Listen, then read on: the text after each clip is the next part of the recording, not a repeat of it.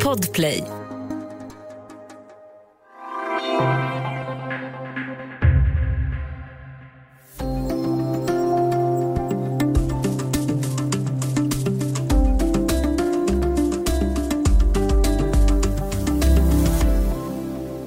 Oavsett om man anser att kärnkraft är en hållbar energikälla eller inte innebär kärnkraften att man behöver ta hand om det farliga avfallet.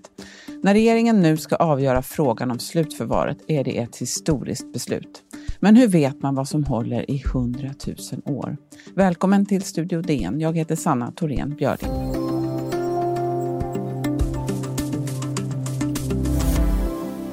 Ja, kärnkraften har alltid väckt starka känslor och obesvarade frågor. Med mig för att reda ut vad ett slutförvar egentligen ska klara av så har jag tre kompetenta personer med mig. Sverker Lenas, Jannike Kilberg och Jörn Spolander, reportrar på DNs klimat och vetenskapsredaktion. Välkomna allihopa! Tack. Tackar. Tack. Jörn, om vi börjar med dig. Vad är kärnavfall? Ja, det vi talar om här, och det som ska tas beslut om på torsdag, det är ju använt kärnbränsle som eh, fortsätter att vara väldigt eh, strålande, väldigt radioaktivt i lång, lång, lång tid. Det är, man räknar med att det är farligt i kanske hundratusen år. Då har det klingat av och inte, ja, det strålar lika mycket som naturlig uranmalm ungefär. Så det är väl det, är det, som, det bränslet som man har använt i kärnkraftverken. Hur mycket är det? Hur stora volymer pratar vi om? Hittills tror jag att man, svenska reaktorer har skramlat ihop ungefär 8 500 ton, 8 500 ton och sånt. Och allt som allt så räknar man väl med att, fast det vet man inte nu hur länge de ska rulla och så, men, men eh, man pratar om 11-12 000 ton i slutändan totalt. Jannike, vad har man gjort med det här hittills? Ja, Sverige har ju bland annat i sina prov faktiskt sänkt i havet utanför landsort, ingjutet i cement tror jag att det var. Och sen har det funnits massa andra förslag, men där tror jag att Jörn är lite mer påläst faktiskt. Ja, just det. Vad man har, ja, vad man har gjort med det hittills. Eh, egentligen så har man faktiskt inte gjort så mycket mer hittills. Det fanns ju några drömmar i början om att man kunde återanvända det, för det finns enormt mycket energi kvar i det när man har använt det i, i reaktorerna. Eh, men där har man inte riktigt kommit fram än. Sen så var det ju så att från början så, så tyckte man att det här eh, kärnavfallet var bra, för det kunde vara en råvara för att tillverka kärnvapen och sånt. Men om man ska svara på frågan vad, det, vad som, det som har använts så här långt, var det ligger, då kanske var det du menar, så finns ju nu i ett mellanlager i Oskarshamn där det ligger och klingar av. Där det kan vara en, en viss tid, eller hur? Det kan vara ganska länge det finns olika uppgifter men det, det finns ju länder i världen som räknar med att kanske ha det i hundra år i mellanlager. Och det, och det finns lite olika processer för det, hur man gör också. Sådär. Och hur som helst så måste det alltid ligga i mellanlager en viss tid innan det kommer att kunna slutförvaras. Det värsta ska klinga av där i bassängerna. Mm, precis, det ligger jättestora bassänger i Oskarshamn i klabb, mellanlagret. Och nu ska regeringen då komma ett beslut som handlar om slutförvaret efter mellanlagringen. Då. Och i korta drag, då, vad innebär det här förslaget som regeringen ska ta ställning till? Eh, I korta drag så, så är det att det ska deponeras långt ner i urberget och de har föreslagit att det ska ligga vid, eh, i närheten av kärnkraftverket i Forsmark i Östhammars kommun.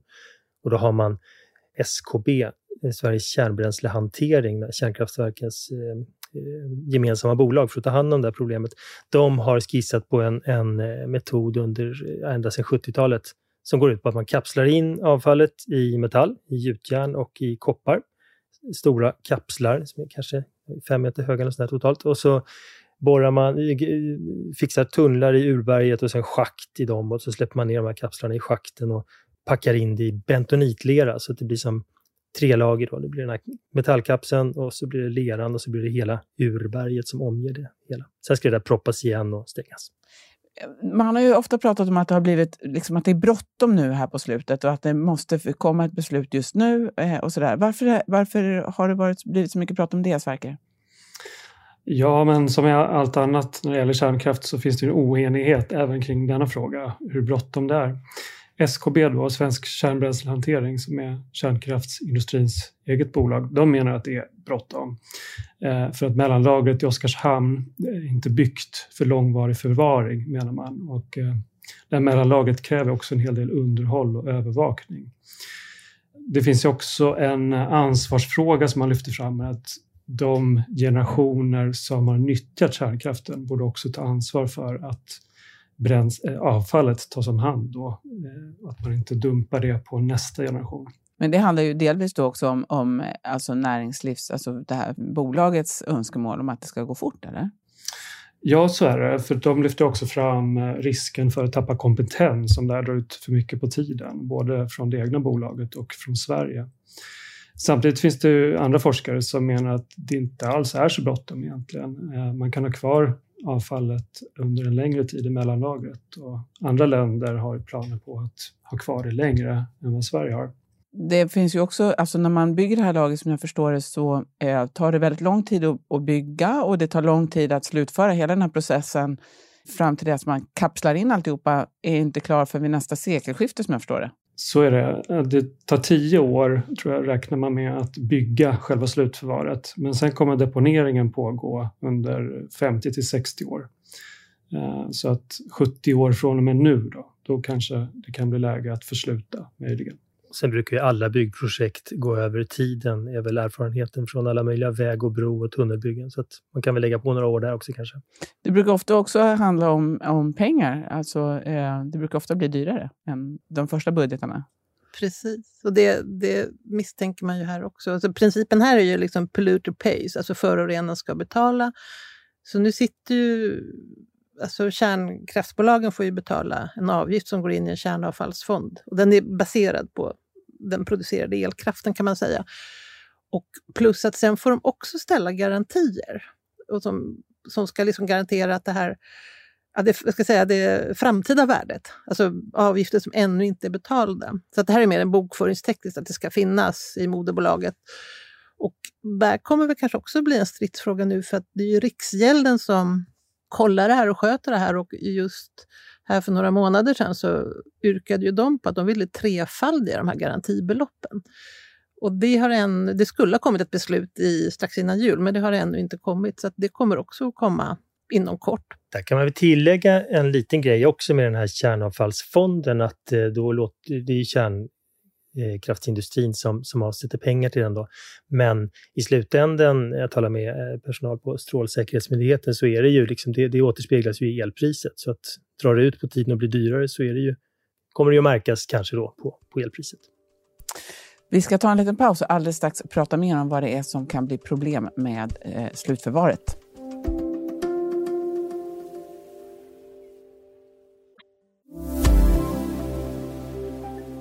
Studio DN idag. Vi har med oss Sverker-Lenas Jannike Kilberg och Jörn Spolander, vetenskapsreportrar på Dagens Nyheter. Vi pratar om slutförvaret av kärnbränslet.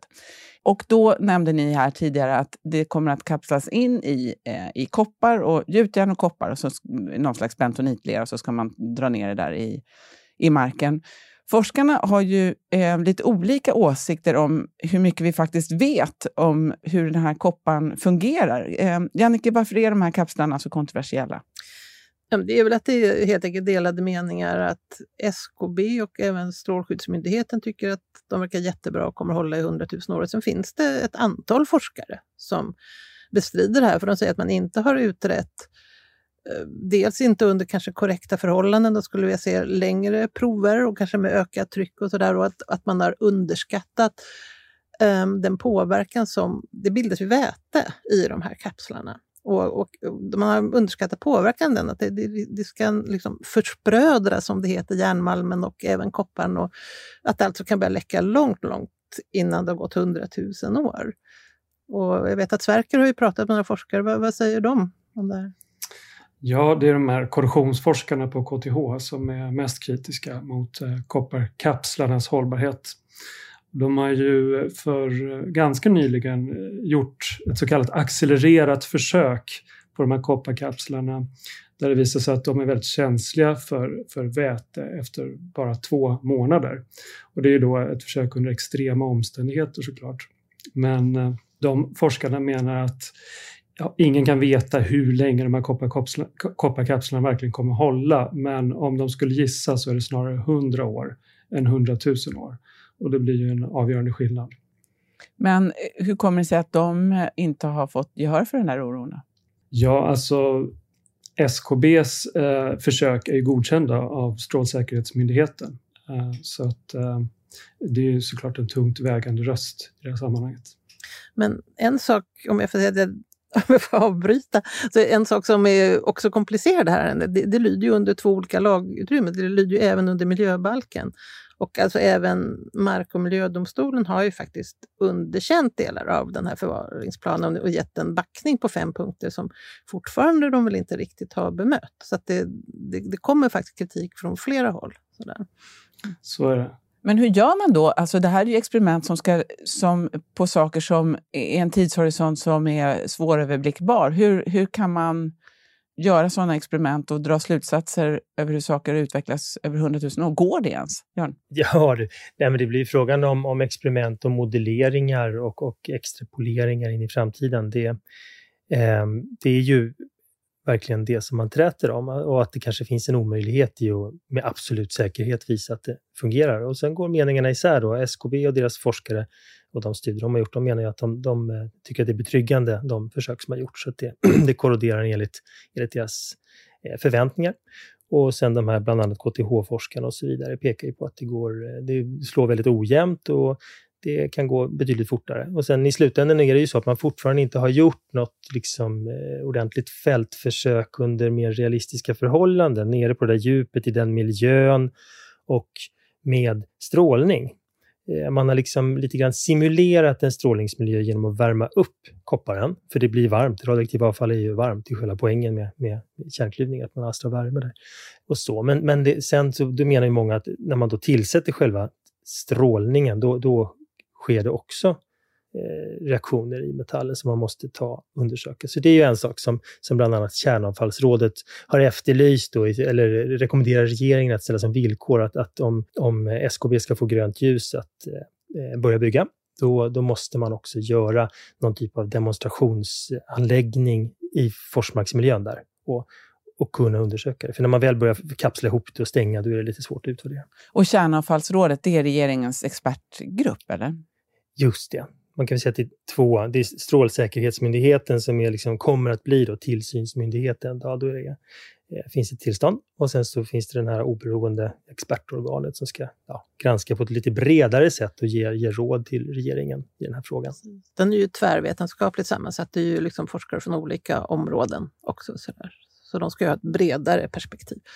Alltså Sverige är ju inte det enda land i världen som har kärnkraft. Det finns ju över hela jorden. Hur resonerar andra länder kring kärnavfallet? Jag tycker att det här är jätteintressant, om jag får säga det själv. Att, att, alltså vi har haft i flera decennier kärnkraft som puttrar på runt om i världen och inget land har fortfarande löst slutförvarsfrågan.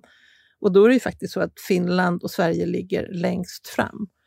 Och det kan till och med så vara, om Sverige nu imorgon skulle ta ett beslut att både tillåta byggnation av, av det här och förrådet och, och förvaret och att, till, att det också ska börja deponeras. Då, är Sverige först i världen med ett sådant beslut. Och det ser, alltså det ser så otroligt olika ut. USA låg länge jättelångt fram, de låg längst fram. De hade Yucca Mountain i Nevada hade de utsett och det, allting gick jättebra. Men de hade ju missat det här med att förankra det hos lokalbefolkningar. Så det blev ju jättestora protester och då stoppade faktiskt Obama den finansieringen. Och sen trodde man ju kanske att Trump skulle komma igång, men han, han hann aldrig riktigt just dit.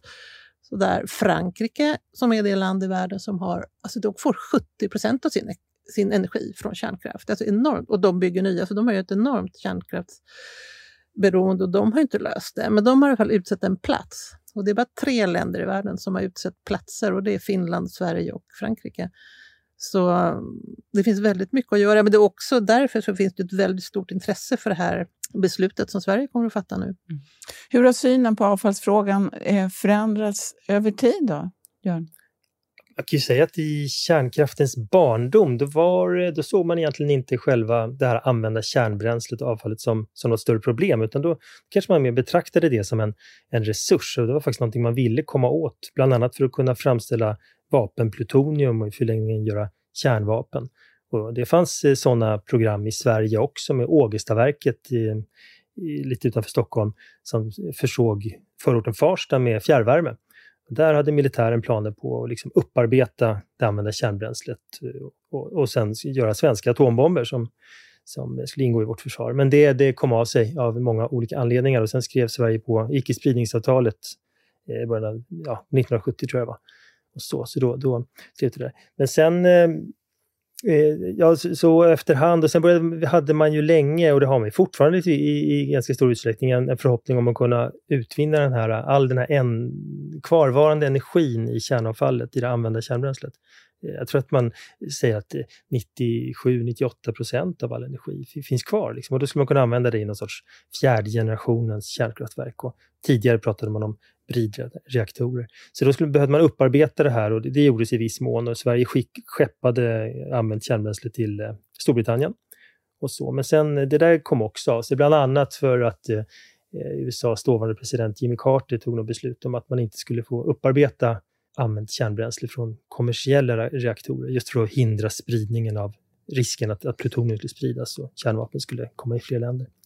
Där finns ju en intressant aspekt också, det här med att återanvända kärnavfallet i den fjärde generationens kärnkraft. För att det skulle då förkorta tiden som bränslet är farligt från 100 000 år till några hundra eller tusen år.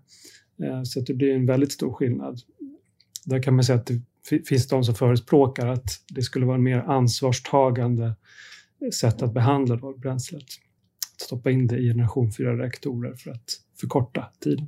Det är ju intressant här, tycker jag, eh, som ni säger också, att, att synen på det här avfallet har förändrats bara under de, senaste, ja, men under de senaste decennierna. Och då kan man ju tänka sig att den synen kan komma att förändras under de kommande seklen eller årtusendena också.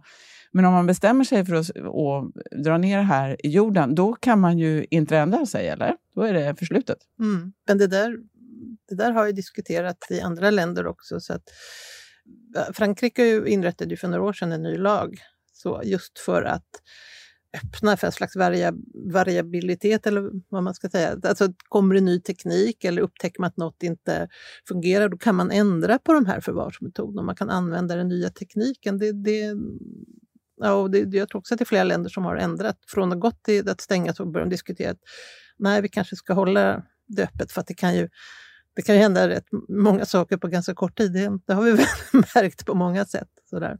Mm. Och det är väl också många länder där man har tanken att vi har i det här motsvarande Oskarshamns mellanlager då i, i åtminstone hundra år. Jag tror det är ett antal europeiska länder som har den strategin då för att just att de upplever att det inte är så bråttom. Det ligger ganska bra där tycker de och, och då har man eh, lite ödmjukhet inför de här eventuella upptäckterna och nya metoder och tekniker.